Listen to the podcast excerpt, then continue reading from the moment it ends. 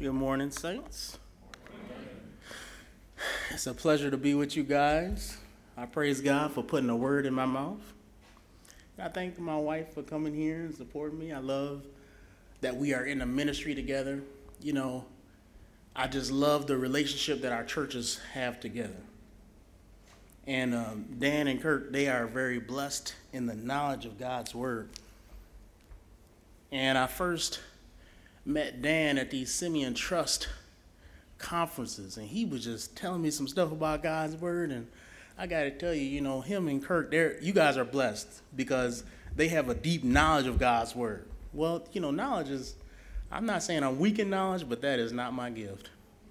So I praise God that they were sharing that. My gift is in discernment. And so I've learned to hone myself and look into the truth and look into the truth of people. And so I've been blessed by them and their sharing God's word. And uh, we just have been able to share each other's gifts with each other, and we've been able to comfort each other and encourage each other in this work that we're doing. And so I want to get into the scripture Ephesians 4.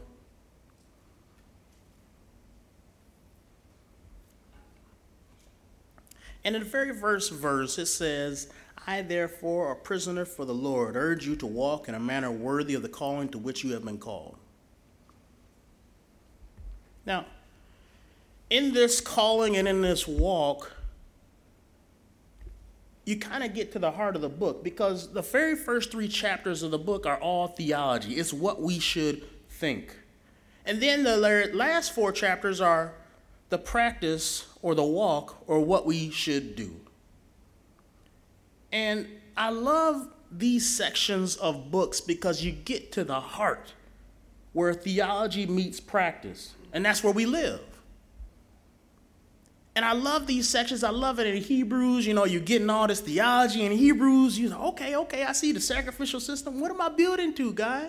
And then all of a sudden I get to the end of chapter 10. I'm like, theology meets practice. Okay, I got you. That's why faith is important. And so here we get the same thing in Ephesians 4 1 through 16. We get the heart of the book. We learn that we ought to walk as God has empowered us through Christ but then we ask the question how do we do that? He says, walk worthy of the calling. The calling is what we think, the walk is what we should do. How do we walk worthy of that? Well, Paul starts off, he says, as a prisoner for the Lord. He's saying, I'm qualified to give this call, almost like a veteran is qualified to throw the first pitch at a baseball game, right? He's qualified by what he's gone through to have the honor to give this call. And the first thing that he's going to point to and what this message is about is unity. Walk worthy of the calling by being unified. Now, he starts to praise these characteristics. And the first thing you're going to see is humility. Why does he tell us to be humble? Well, hum- humility clears the ground for unity. You know, you can't have unity with somebody that cares so much about themselves that they don't care about you. We have to be humble. We have to lay down ourselves. We have to have gentleness. What is gentleness? Gentleness is the treatment of unity. I'm treating a person in such a way that they will not be damaged by my treatment. So when they interact with me, they are healthier than when after, before they interacted with me. That's unity. Patience is keeping our purpose in mind. I think of it almost like the grandmother and the mother. You know, the mother gets frustrated by the things the kids is doing, right? I said that they won't stop doing this. And the grandma says, "Oh, you were just like that when you were younger." because for the mother, that's the crisis. But for the grandmother, that's just the flavor of the day. You got to keep the bigger purpose in mind. It always is something that I try to keep in mind, but it's something that I often forget how much God has changed me and grown me. I remember one, we had a, a friend who is now in the ministry. And when he first got saved, before he got saved, we were about to cut him off because he was doing some wild stuff crazy stuff. He wasn't saved at the time, and he kept inviting us to go to places we shouldn't go, do things we couldn't do. And so finally, me and my brother, we are like, you know what? If he keeps on with these plans that he has, we're going to have to break off our friendship with him. Well, that summer, he got saved. And the next summer, there was another friend who was trying to entice him to do the same things. And he's like, I can't believe this. This is disgusting. Why would he ever want to do these things? And we're like, that used to be you, bro. and so we have to kind of remember where we came from. We have to keep the larger purpose in mind. Let's just think about the fact that God is working on that believer that you're dealing with.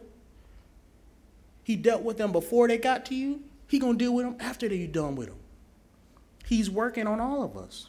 That's what patience is, keeping a bigger purpose in mind. He says, bearing, what's the exact quote here? Bearing with one another in love.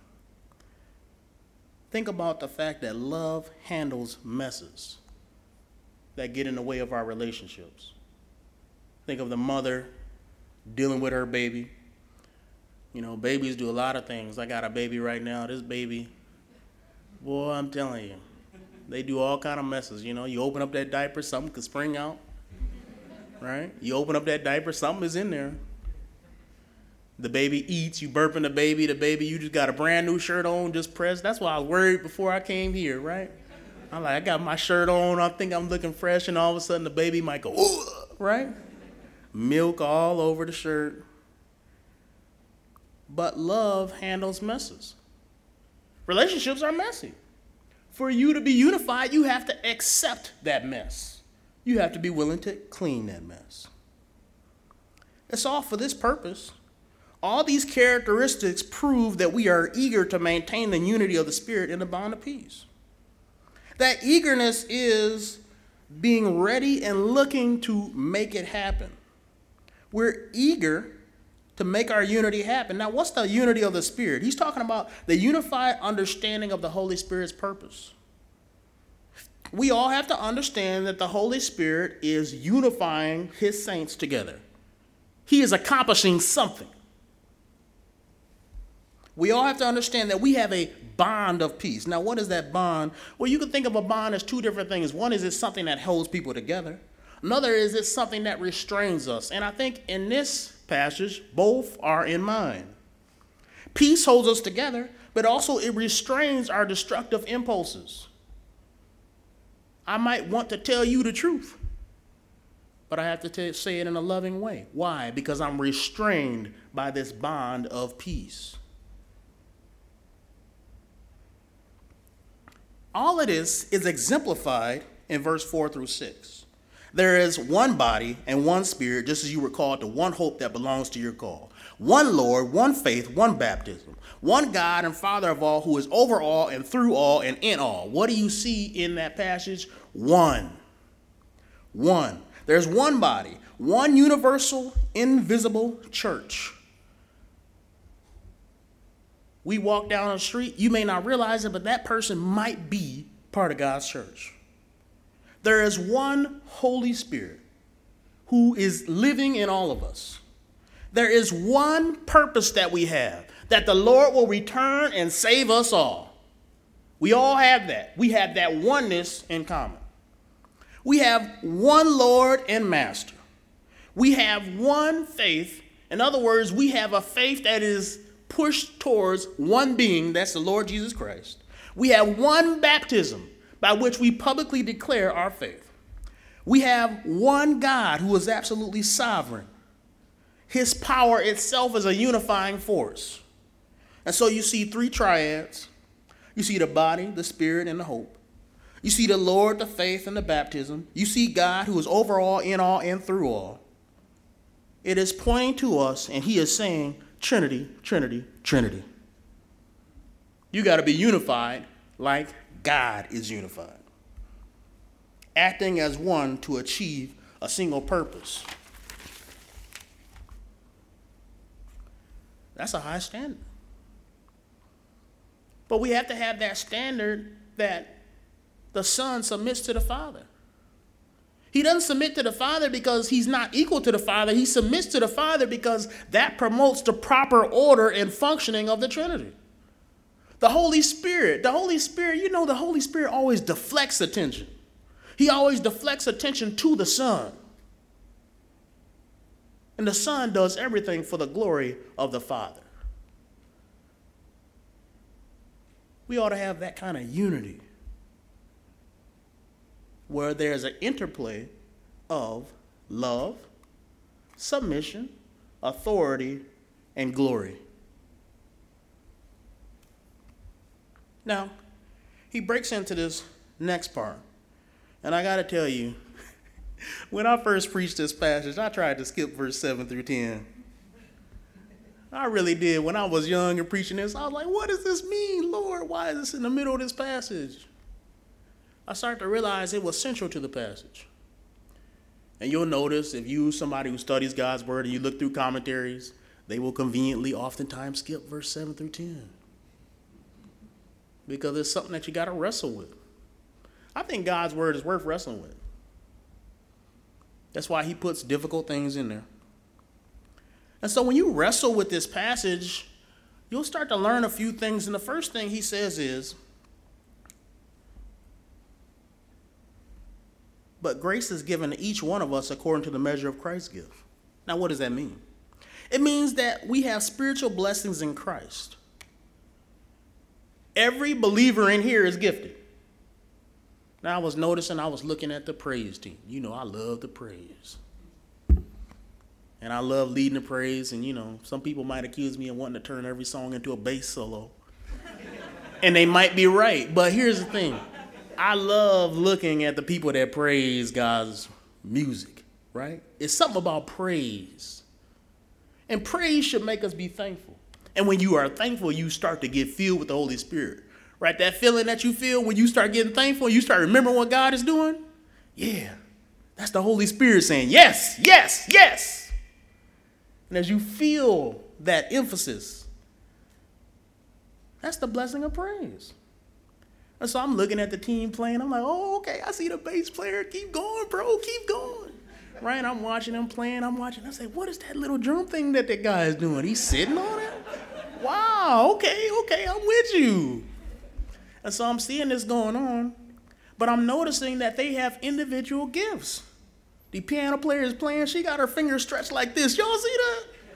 I'm like, does she need to stretch before she does this? How is this possible? But she's gifted. Right? You had a lady come up and, and bring our confession. She was blessed with a clear voice.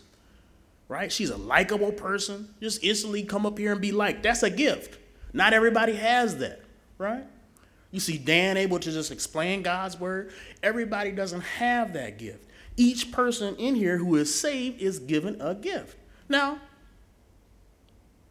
God gives the gift as He wills. You might say, hey, I want a singing gift. Well, Unfortunately, that's up to the Lord.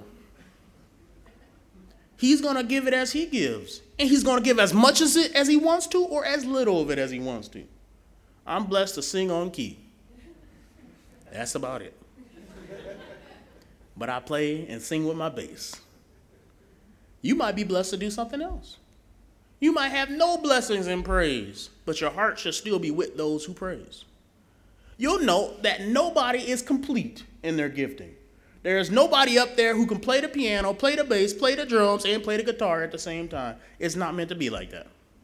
We are all meant to be incomplete. Why are we meant to be incomplete? So that we will be complete in one another.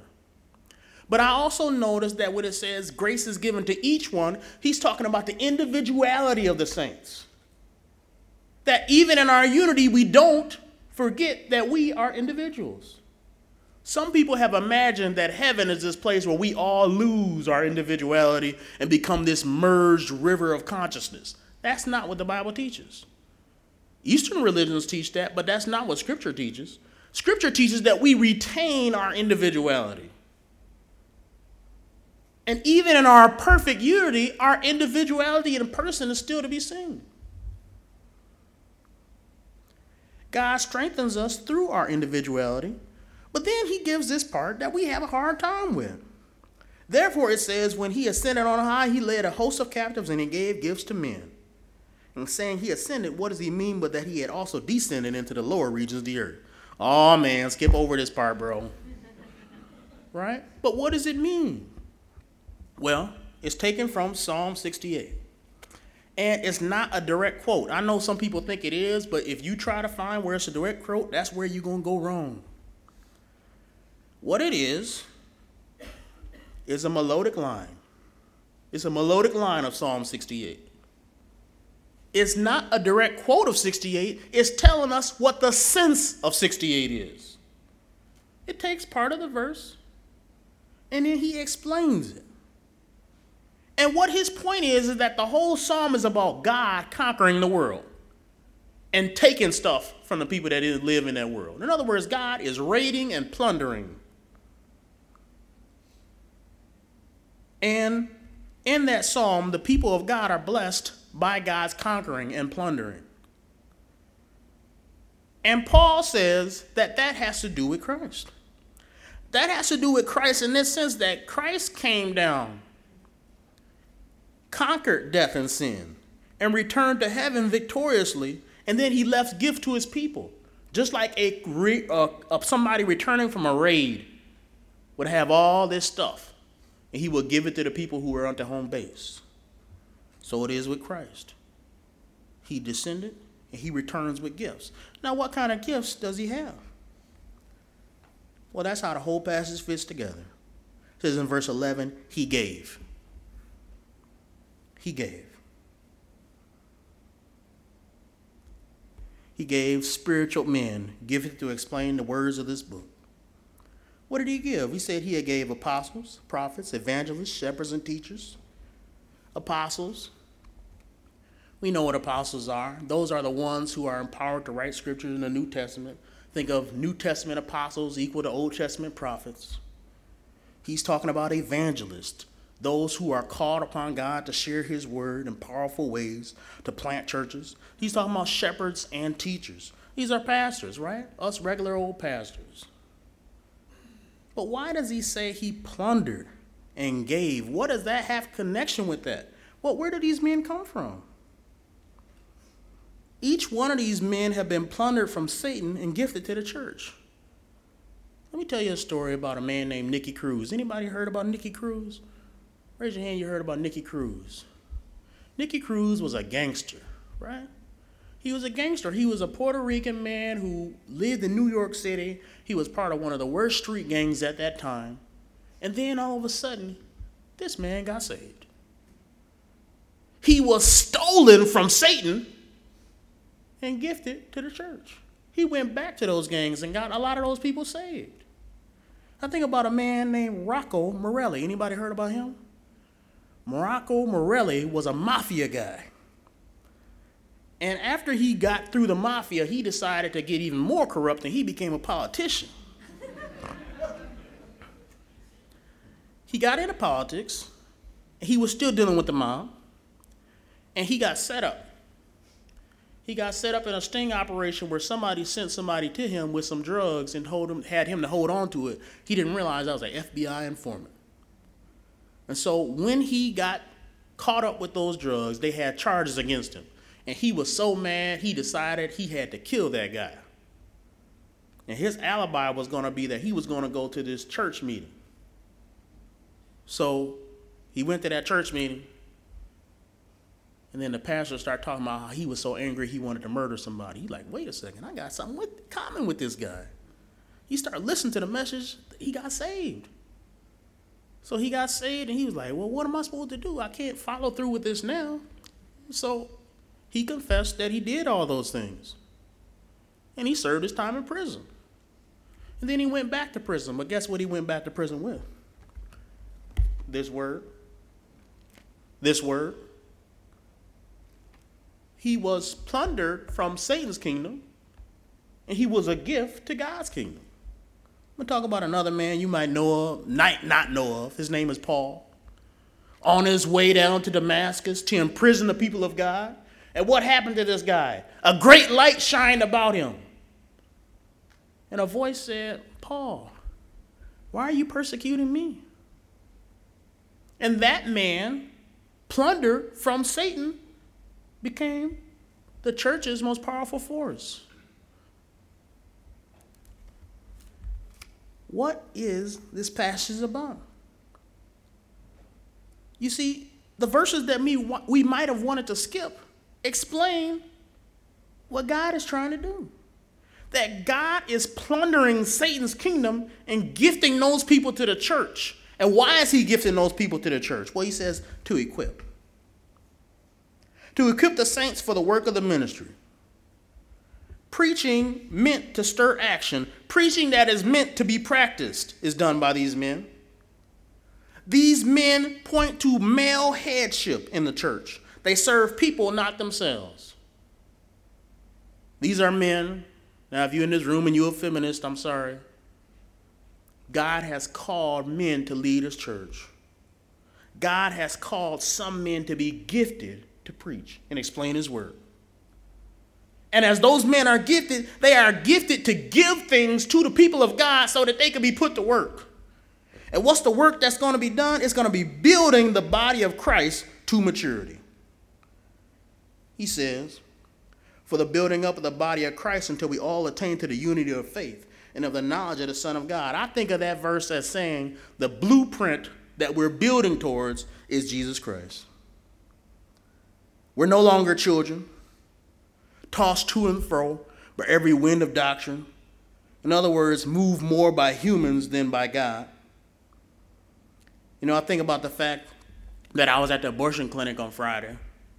And on Fridays, my father and I, we, my father and I, we go out there and we witness at the abortion clinic. And sometimes we don't feel like the people who are there before us understand us because they're pro life. And I get it. But I'm pro soul. And you see, somebody can come into the abortion clinic and they can come out and they will say to me, I already killed my baby. And I'll look at them. And the pro life people go away because they consider that a failure. But me, I'm like, this person talked to me? It's go time. Because even if they did commit murder, God can save a murderer. I'm pro soul. I'm not so focused on the human issues of today.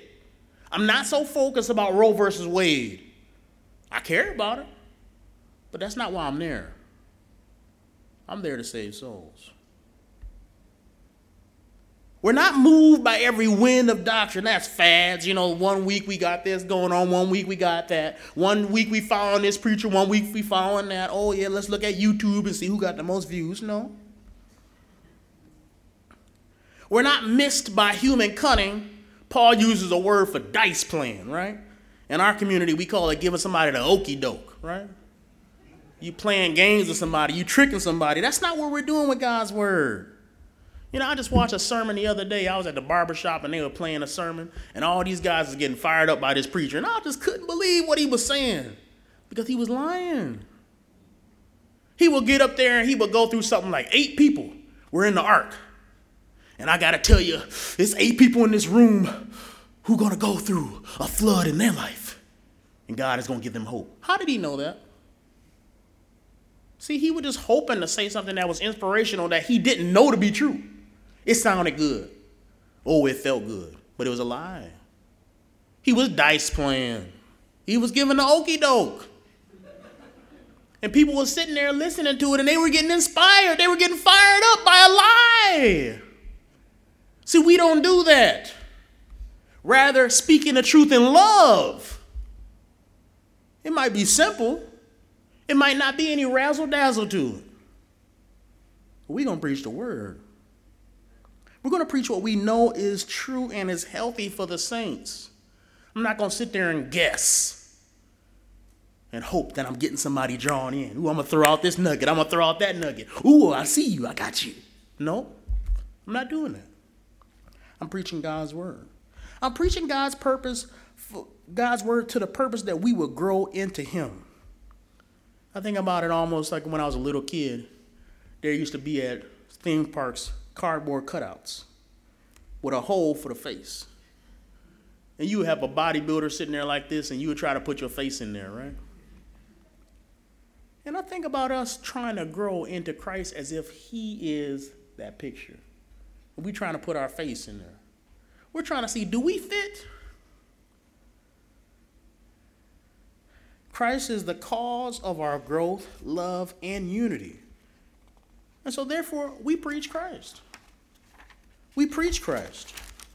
Now, I want to break this passage down for you in this sense that to walk worthy is to be unified, like God is unified with himself.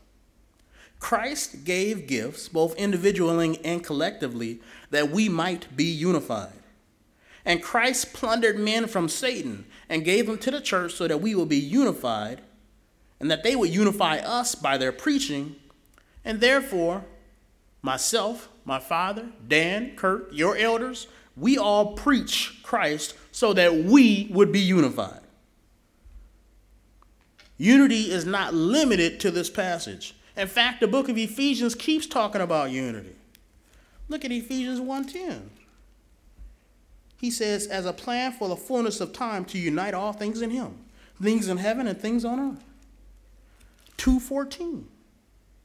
For he himself is our peace, who has made us both one, and has broken down in his flesh the dividing wall of hostility.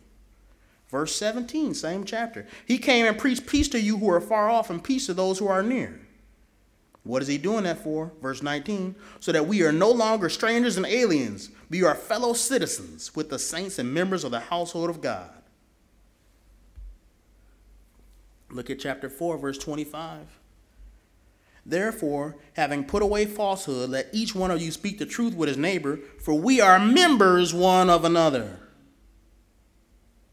Ephesians is preaching towards unity. I love the fact that I'm hearing that Kirk is at Sweet Communion. You know, in 2020, we didn't know that we were going to have this kind of relationship, but we got invited to this walk in the midst of this racial conflict that was going on because of the police shootings. And we got invited to this walk, and we went next to the District 5 police station and we prayed. We walked where people were starting conflict. We walked where my brother's police officer, he was telling me people are hauling Molotov cocktails. The media wasn't reporting that. We walked where people were spouting hate. Oh, they were saying they were for peace in the community, but they hated police officers. We went there and we prayed for peace. We prayed that the gospel would go out. When we got there, I saw the police. They had tension in their bodies. They didn't know what was going to happen. But when we prayed, I saw them relax. I saw stress leave them. I saw them look at us and say, Thank God. I don't know if those police were saved, but I saw them be encouraged by the unified meeting of a mostly white church on the south side of Milwaukee and a mostly black church on the north side of Milwaukee. Why? Because we're unified by this one faith. It's not about color, it's about Jesus. From there, we had several meetings. Kirk put on Facebook the other day that we signed this agreement that we would be sister churches, that we will walk together in faith. And since then, we've been encouraging each other. We've been through many battles. We've been meeting together. And I thank God because this passage speaks to what our churches are doing. We are working to be unified. We preach that we will be unified as the Father works through Christ, that we will be worthy of the calling, that we would walk worthy of the calling. Now, what's the calling? Well, that's the first three chapters of the book. That the Father blessed us in Christ with every spiritual blessing. That the Father gave us in Christ an inheritance. That the Father gave us blessing and wisdom and revelation through faith in Christ that the Father brought us near to Him through Christ's peace, that the Father brought us the Word through Christ's stewardship, that the Father teaches us to understand His love by revealing Christ in our hearts. That's our calling. What's our walk? Our walk is that since we have learned Christ, we ought not walk like the unsaved by lying or walking in lust. that instead we ought to walk in love if Christ has loved us, submitting and exercising authority as Christ has exemplified for us, that we will be strong in Christ to wage spiritual warfare. That's our walk. That we would walk worthy of the calling.